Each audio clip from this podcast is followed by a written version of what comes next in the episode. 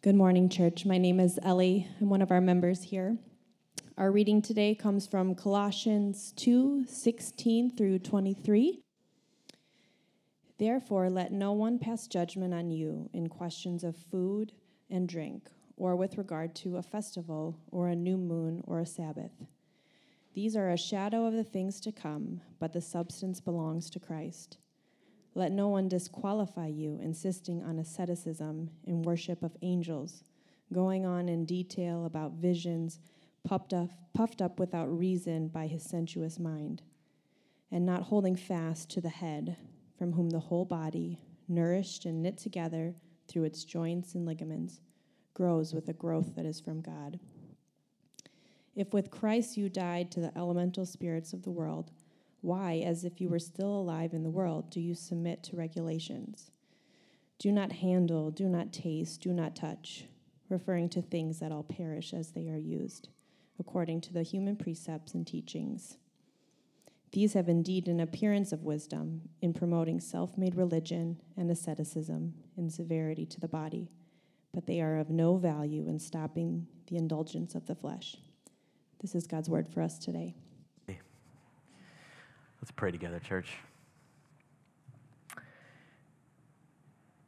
Father, as we have gathered today, we've, we've, we've woken up, we've gotten out of bed, we've gotten dressed, we've gotten in cars, most of us, and driven here to sit in these seats in our bodies. I've gotten up here to stand, to speak, to use my mouth, to preach your word today in my body.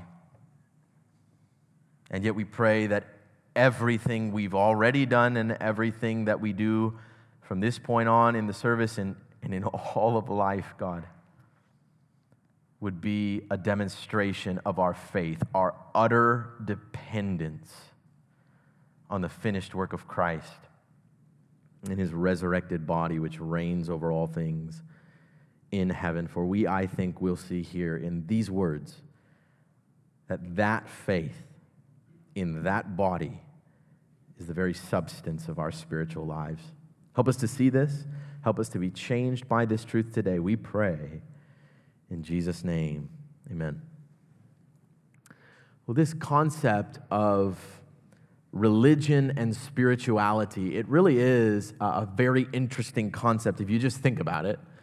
Um, the idea basically is that people do things with their bodies in one way or another uh, to transcend this visible life in the body. Uh, for example, we, we sit still, we close our eyes, right, to meditate or to pray. Or we stop eating food for a time to fast, right? Often to find hope, spiritual hope in times of trials, or, or to grow or mature in a certain way, but ultimately uh, it's to find victory over sin and, and life in a fallen world. At least we know as Christians that uh, this is our deepest spiritual need. Our life in the flesh is corrupted by sin, and the Christian life is all about overcoming that sin to find uh, a true spiritual life in Christ. But can we overcome our sin? Can sin be overcome even by our religion or our spirituality? Uh, can it be overcome by doing things with our bodies to experience some sort of transcendent spiritual life? That is the question that Paul has set out to address here in our passage today. And I think we're going to see that when it comes to actually overcoming our sin, not all forms of spirituality are created equal. In fact, uh, Paul is going to argue for a total paradigm shift in our spirituality. He is going to argue that we cannot do anything to make ourselves less sinful, but Jesus can. We cannot do anything in our flesh, in our bodies, to make ourselves less sinful, but Jesus can. For the last few weeks, Paul's basically been telling us, us about the greatest, the most ultimate act of bodily worship that any human has ever done in the flesh. He's been telling us all about the crucifixion of Christ. He has told us that God is reconciling all things in heaven and on earth by making peace by the blood of his cross.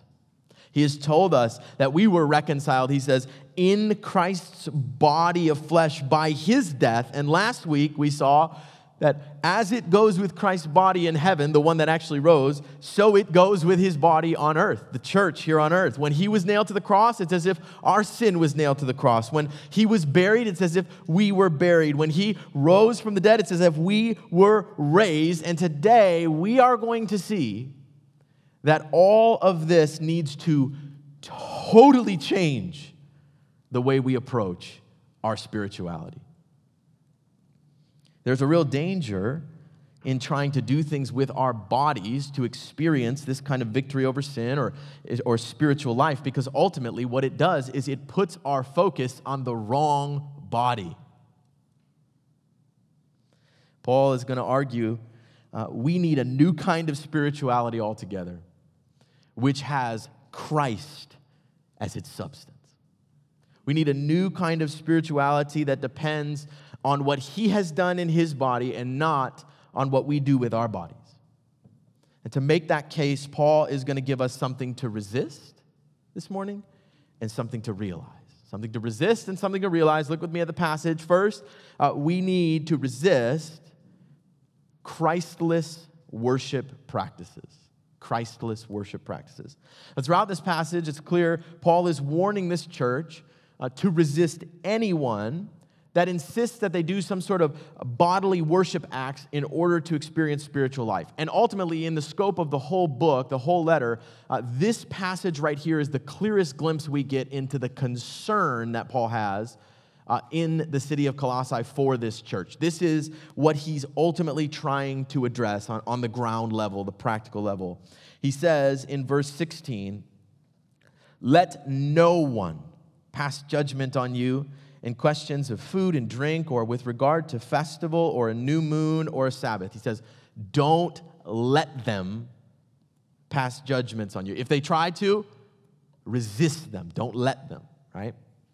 In verse 18, similarly, he says, let no one disqualify you, insisting on asceticism and the worship of angels and going on in detail about visions. Again, don't let them disqualify you when, as we saw back in chapter 1, early in this letter, Paul has told us that God has qualified us to share an inheritance with his beloved Son, Jesus Christ. And so he wants them to resist anyone who insists on these certain bodily acts as if they are the key to their spiritual life, and, and neglecting them would lead to some sort of disqualification or some sort of, of judgment. And he clearly thinks that these people and these worship practices uh, are very dangerous. But I want you to notice he's not even just addressing one specific group or one specific set of worship practices. In verses in verse 16, he lists a series of actually Old Testament Jewish worship practices. Um, we saw some of them surface in our call to worship from the Old Testament in the book of um, Jeremiah, right? Carl? Isaiah, that's right, Isaiah. I was, I was with you. Um, but he says here, he says, let no one pass judgment on you in questions of food and drink with regard to festival or a new moon or a Sabbath. That's exactly what Isaiah was saying. Jewish tradition, the Old Testament is full of these commands about food and drink and festivals. Sabbath worship was actually sort of the centerpiece of Old Testament spirituality. But then in verse 18, he lists a different and more generic set of worship practices. He says, Let no one disqualify you, insisting on asceticism and worship of angels, going on in detail about visions. This is kind of a, a bunch of different stuff. Uh, by the way, that word asceticism refers to a certain practice of fasting, which was all about pushing your body to the brink of survival. Imagine fasting, not eating anything for days and days and days until you looked gaunt and sickly. That's actually kind of the point, is to have the physical appearance of looking gaunt and sickly. Paul refers to this later in the passage as the harsh treatment of the body. So, Paul does not seem to be rebuking just one kind of spirituality. He kind of lists a grab bag here of all sorts of different practices, but they do all share one unifying problem in common. And that is, namely, that they were Christless. The gospel, the good news of his death and resurrection, was, was nowhere to be found in these practices. Regarding the Old Testament worship acts, Paul says specifically that these were a shadow of the things to come, but the substance, he says, belongs to Christ. In other words, uh, these practices were from God. Uh, they were commanded even by God in the Old Testament, but they were never the point. They were always meant to point us to the point, which is Christ. And that mystery's been revealed, Paul's told us. And concerning these other practices, especially these fanciful visions, Paul explains that the people who practiced these, quote, were puffed up without reason by a sensuous mind, and he says, this is key, not holding fast to the head. This is the key. He's told us that Christ is risen. He, he is head of the body, the church. That's who he's talking about. They're not holding fast to Christ, from whom, he says, the whole body here we go again with body language. The whole body, nourished and knit together through its joints and ligaments, even, grows with a growth that is from God. It's not just according to human precepts and teachings, it's from God. In other words, instead of, of binding faith filled believers together as the body of Christ, which we've also seen is part of God's plan to reconcile all things, Instead of binding faith filled believers together in the body, these Christless worship practices isolated people from the body, kept them at arm's length from the body in arrogance, in pride, because they were not holding fast to the head of the body. They were distracted by these other empty philosophies and rituals and worship practices. And so, the key, church, to this all, the substance of our spirituality, the head we need to cling to is Christ. If He is not the substance of our spirituality, then everything we do in the body, even if it's trying to worship God, we are doing it in vain. So, Paul is trying to warn us if we come across these other forms of Christless spirituality that do not involve holding fast to Christ in faith and or being knit together with his body, if we come across those worship practices, we need to resist them. Uh, we, we can't just go along with them as if, you know, they're basically the same thing. It's not really that big of a deal. They're not the same thing. There's a totally different religion, even. But I think uh, Paul knew in his mind that if this church was going to follow through and actually resist these worship practices, there is something really important that they need to understand about these worship practices. They need to realize something. In particular, next we see they need to realize that only Christ can overcome our sinful flesh. Only Christ can do it. Now, before we dive in here, it's going to be really helpful to know a little bit about what the Bible teaches on this topic of the flesh. Uh, that word flesh uh, is, is sort of a crude way of referring to a person's body. Our flesh is who we are in a strictly physical sense, as if there were nothing spiritual about us at all. And throughout Scripture, there's a real disconnect between our flesh, our bodies, and our spirit. And certainly, there's a disconnect between our flesh and our bodies and, and the Spirit of God. The truth is, even though our bodies are very much alive, we're here, we're, we're sitting, we're listening, we're talking today. Our bodies are alive, but the Bible teaches us that in and of ourselves, apart from faith in Christ, we are spiritually dead. It's not just that we're uh, sick, even, we're dead. And this is what Paul meant and referred to last week when he said that God has made us alive in Christ. He wasn't just saying that he made our bodies alive. I mean, he's writing this to people with bodies who can hear it read and listen to. Their bodies were already alive. No, he was talking about God making us spiritually alive. But remember, and if you notice, in order to experience this new spiritual life, he also told us last week that we need to put off our bodies of flesh, almost as if our flesh was buried with Christ. He says it this way uh, concerning this life in the flesh in Ephesians 2. I think this is really helpful. Paul says, We all once lived in the passions of our flesh. And here's what that means, though. He says, carrying out the desires of the body and the mind. And we were by nature children of wrath like the rest of mankind. This is the human condition. Church, part of our sin problem is that we are enslaved even to the passions of our flesh. We cannot stop doing whatever we think our bodies need and want. Whether it glorifies God or not, whether it leads to good or evil, whether it leads to life or death, we just can't stop living as if the purpose of all things is to satisfy our flesh. This is really central. It's, this is part of the essence of what sin is about. It's to reject our spiritual reality of who God's made us to be and to live as if our body is all that there is. And this is also one reason it's so significant, by the way, that the whole fullness of deity dwells in Christ's human body. There's never been a human body like this, so intent on glorifying God, even at the expense of itself.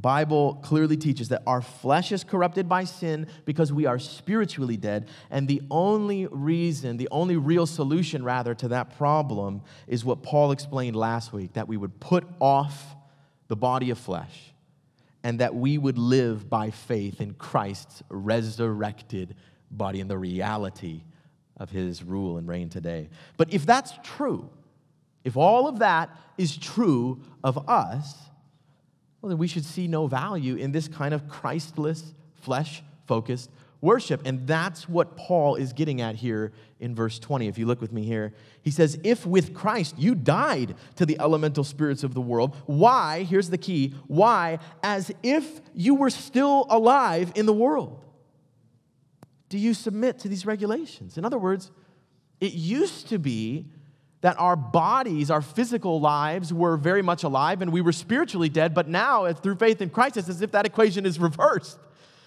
It's as if our life in the flesh has, has come to an end. We are spiritually alive in Christ. We're, it's like we're not even alive in this world anymore, at least not in our flesh. The life we now live in the body, Paul says, we live by faith in the Son of God. To be a Christian is to give up any hope of finding spiritual life here in the material world. Why? Is because our hope of everlasting life is laid up for us in heaven. It is the body of Christ. In Christ, God Himself has entered the material world to conquer our sin and death for us, and he rose again in victory to be preeminent over everything, both in heaven and on earth. Every piece of food, every human festival, every human body, even, all of it. He is preeminent over everything. The whole fullness of deity dwells in him. All the treasures of wisdom and knowledge are found in him. Now, by contrast, here's how Paul says, uh, here's what Paul says rather about these other Christless worship practices. Look at verse 23. He says, These have indeed the appearance of wisdom in promoting self made religion, asceticism, and severity to the body, but they are of no value, he says, in stopping the indulgence of the flesh. They don't work they don't actually lead to our overcoming our sin. It may make us look spiritual, may make us look wise, but they don't work. That is what Paul wants us to realize. All these other things may seem wise. Oh, look, look how sickly he is. He must really know how to fast. Ooh, ooh, listen to the visions that he's had. He must be really spiritual, but they don't work. Spiritual as they may seem, they don't make us any less sinful, church, because the truth is, we cannot do anything to make ourselves less sinful. But Jesus can. Jesus can. Now, this does not mean then we just do nothing as a result. Now, uh, it does not mean that we just give up on spirituality in our physical lives. It means that He must be the substance of our spirituality. Any worship act, certainly we do with our bodies, but even everything we do with our bodies should celebrate His body risen and raised to heaven and knit us. It should also knit us together as His body here on earth. Everything we do in the material world needs to be done by faith in this resurrected man. Now, that is quite a paradigm shift. Uh, in some ways, it's, it's hard even to kind of wrap your mind around uh, what does it mean to live in your body by faith in another man's body. I, it sounds like a very interesting concept, right? But how do you do that? in other words, how can we tell if we are walking by faith in Christ's body or just doing Christless worship acts with our bodies? How can we tell?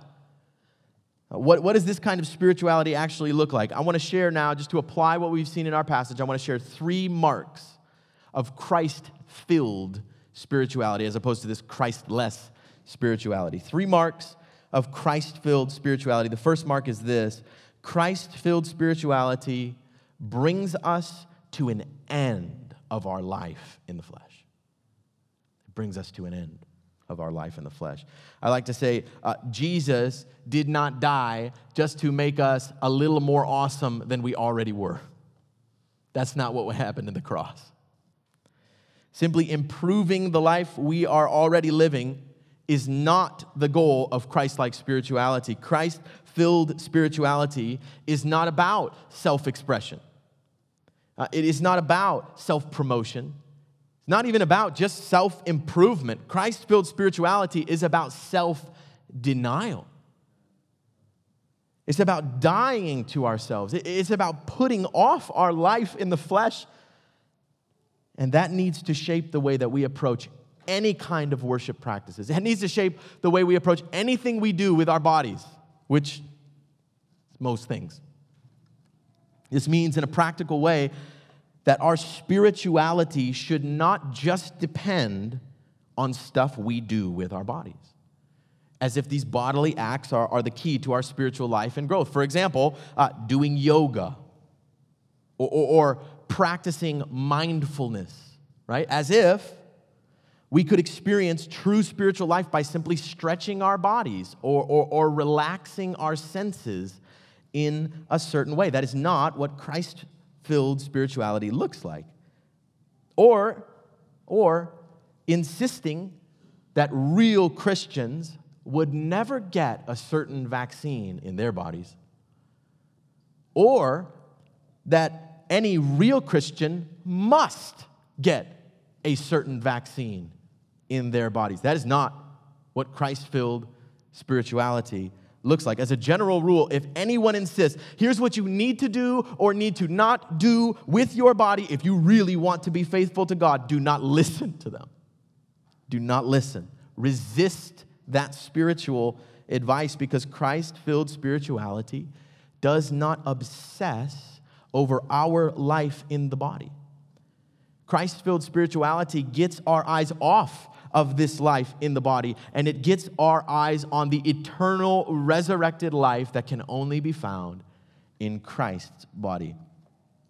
Uh, as you know, uh, we are just five minutes away from a medical college. Uh, a number of you are, are med students, uh, nurses, doctors, residents, even.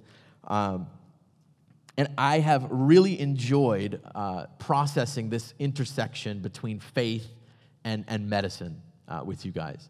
Um, this week, I actually had coffee with Kenrick, who's here.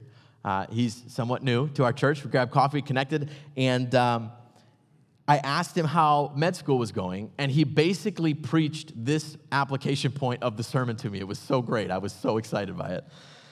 Um, he told me about a lesson he's recently had in, in sort of a medical category called wellness. Uh, which, which certainly goes beyond just physical, observable health into certain things like emotional health and things that there's quite a bit of overlap with in terms of our understanding of spiritual life. And he said the idea of wellness apart from Christ is pretty interesting, he said. Being charitable, I think. Uh, he told me about the limitations of treating people based on their physical bodies when we know that our ultimate problem is not just physical, it's, it's spiritual. And I listened with joy as he said this to me, as this passage came to life right in front of me. That's exactly what Christ, uh, sorry, that's exactly what Paul means here. Christ filled spirituality does not major on the life we live in the flesh here and now. It cannot be reduced to merely physical stuff. In fact, it helps us to not major on the life we live in the flesh. Now, this doesn't mean we should just disregard our physical bodies and, and, the life we live. It doesn't mean that we need to be skeptical of things like modern medicine. Certainly, Christ absolutely cared for people's bodily needs, they matter to him. If you just read the Gospels, it's very evident. Not to mention, our greatest eternal hope is the resurrection of our bodies. Like, this is what he's come to accomplish. And so, it does not mean that we, uh, sorry, but it does mean, rather, that we need to understand the limitations of, of treating people's bodies. We need to understand that. It also means that we should never just assume that every pain and sorrow we experience in life can be reduced to and explained and fixed in the body. Because we know, we can tell right here, the most ultimate ones, in fact, cannot be fixed in the body. So, as much as we should long to see all people be as physically healthy as possible, as, as noble a thing as it is to, to work and to strive toward that end, Christ filled spirituality always brings us to an end of our flesh. Because the kind of spiritual life we really need cannot be achieved in our bodies. So next, uh, true Christ filled spirituality also helps us to walk by faith in Christ. It helps us to, to walk, to live life in the flesh in, in a different way by faith in Christ. So, one really uh, unfortunate way to misunderstand this passage is again, I've alluded to it a couple times, but it's to assume that nothing we do in our bodies matters now. And, and only the spiritual stuff matters, however you want to define that. For example, uh, Paul is not trying to say that we should just avoid any bodily act of worship, even. Remember, he just told us last week how pivotal our baptism actually is. He wrote about baptism celebrating its spiritual significance and also assuming that every single member of this church he's writing to was baptized. And, and so, tangible acts of worship are not the problem, Christless acts of worship are the problem. It's not just that we come to an end of our life in the flesh. The whole point of that is that we begin a new life in which we do everything, in which we walk in our bodies by faith in Christ. And at least in that sense, this should make us more passionate about the lives we live on a day to day basis here and now because everything we do with our bodies is now a chance to glorify God by faith in Christ intimacy with our spouses, affections that we show to our kids, the projects we labor for at work. Everything we do with our bodies is now a chance to celebrate the end of our life in the flesh and the beginning of a new life in Him. And this is especially true of our bodily acts of worship here as a church. Uh, on October 17th, when we have our members gathering, that morning, we're, we're actually going to baptize the Lurkwins. Jim and Maureen, really excited about that. Why are we doing that? Why are we going to fill a tank with water in the material world and then ask them in their bodies to get in that tank and then dip them beneath it? Why would we do that? It's because they've been buried and raised with Christ, church. In just a minute, we're going to take the Lord's Supper. We're going to take some bread and some juice and we're all going to drink it and eat it. Just a little, it's not going to fill you up. It's just, it's, it's this big. Why are we going to do that? It's to celebrate his body and his blood poured out for us. Every Sunday, we gather for worship so that God can knit us together as Christ's body. We get in our cars, we drive here, we sit next to each other, we sing. Why? So that God can knit us together in the body with a growth that is from Him. These are all bodily things that we do, but they're designed to help us walk by faith in Christ. Now, even still, none of them have the power to overcome sin and to bring us spiritual life, not in and of themselves at least. It's very possible to do any of these things, to do any biblical act of worship, even that we're commanded to do. It is possible to do it apart from faith in Christ. And if we do do it apart from faith in Christ, then it will be just as worthless as any other Christless act of worship. But when we do these things by faith, relying on His finished work, these bodily acts, ultimately anything we do in the body, can glorify God and it can bring us rich spiritual life. This is the point of Christ filled spirituality. It doesn't just bring us to an end of our life in the flesh, it also helps us to walk now by faith in Christ. It makes Him the substance of our life in the flesh. And so, is that why we read our Bibles? Is that why we pray? Is that why we share the gospel with our neighbors? Is, that why we've joined this church? Is that why you've gotten in your car and come here today to worship? Is it to know Christ more and to rely, to walk entirely by faith in Him?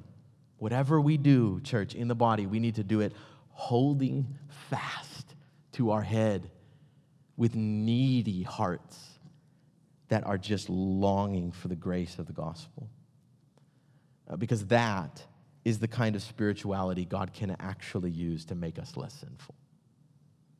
We need a Christ filled spirituality that helps us to walk by faith in Him. And finally, uh, Christ filled spirituality, number three, knits us together with His body. We've seen this throughout the last few weeks, a number of weeks, the connection between Jesus' literal body in heaven and the body here on earth, his church. Remember the sacred cycle we talked about that Paul referred to back in chapter 1, uh, in, in verse 4. If you look with me in chapter 1 of verse 4, grab your Bible, look there.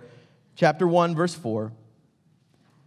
Paul told this church that he and his fellow workers had been praying for this church since we heard, he said in chapter in verse 4 rather, chapter 1 verse 4, since we heard of your faith in Christ Jesus and the love you have for all the saints because of the hope laid up for you in heaven. See, it starts, it's because of the hope laid up for us in heaven, which we've seen since then gloriously. This is the, the resurrected body of Christ. It's the key to everything. Then we place our faith in that body uh, we start to live as if that's not just an idea, it's a reality. In fact, it's, it's the controlling reality of our life. We place our faith in Christ, and then the shared faith we have in Christ leads to a love for all the saints. This is how Christ filled spirituality works it knits Christ's people together in love as if we together are his body here on earth. Now, the Christless, flesh focused spirituality that Paul is describing here, notice, is very, very different than that. It, it, has a way of puffing us up, it has a way of making a spectacle of how spiritual we are in, as individuals in relation to everyone else, right? And the problem, Paul explains, is that those who practice this are not holding fast to the head, from whom, he says, the whole body nourished and knit together through its joints and ligaments, grows with a growth that is from God. If we want to experience this Christ filled spirituality, we have to experience it together. Do you see the difference between these two spiritualities? Christless, flesh focused spirituality puffs us up. It makes us feel superior to the rest of the body because we're just so much better at worshiping God, right? With our bodies. We're so much better at worshiping God with our minds. I'm convinced uh, this is the kind of spirituality that has left, led many to leave their church, even recently, because of the way that church has handled masks. Because, ugh, right? All those other Christians in those churches, they're so weak. They're so immature, but not me. I'm not. I'm spiritual. Because I don't put a mask on my body. Or, or because I do put a mask on my body. This is not what Christ filled spirituality looks like. This should be a major red flag to us. Christ filled, faith empowered spirituality always knits us together with the body. It does not puff us up and make us feel superior to the body because of the things we do in the flesh. And so let me ask, uh, oh, sorry, we should ask ourselves today Is my spirituality knitting me together with Christ's body? Is it? Is it producing in me a deeper, more lasting love for all of the saints? I want you to consider uh, do you love uh, the members of our church more today than you did six months ago? Are we more willing to bear with them? Are we more burdened to care for them? If we see spiritual immaturity in them, do we long to see them grow with this kind of a growth that is from God? Or do we kind of just take them or leave them? Kind of just assume that they're not really important to my spirituality, so we'll just kind of go our separate ways. If we are neglecting the body of Christ in this way, and especially if we're doing it with an arrogant, self confident heart, because we think we have what it takes in the flesh to follow Jesus on our own, church, I hate to say it, but we may not be holding fast to the head. Especially a year and a half into a pandemic that has just flipped everyone's social lives upside down and totally changed our habits and practices of worship. We need to hear this today. Church, Christ filled spirituality looks like Christians holding fast to the head with the rest of the body. So, who can you encourage this week as you look around this room? Uh, who can you pray for? Uh, who can you spur on toward faith and good works? Uh, who maybe do you need to apologize to, even? In what ways might we need to adjust our weekly schedules, and, and even our life priorities to start living a Christ filled spiritual life that actually knits us together with his body. This is what we want to be all about as a church here at Redemption, because that is the kind of spirituality God uses to grow us with a growth that is from him. Because, church, all the treasures of wisdom and knowledge are found not in this world, and certainly not in our flesh. They are found in Christ. They are found in the one in whom the whole fullness of deity dwells. He needs to be the substance of our spirituality. Whatever it is we do with our bodies this week and next week, and until we die, let's do it to know Him more. Uh, let's do it relying entirely on Him. Let's do it as if He were doing it through us because we will never find the kind of spiritual life we need in our bodies. We need to find it by faith in His body.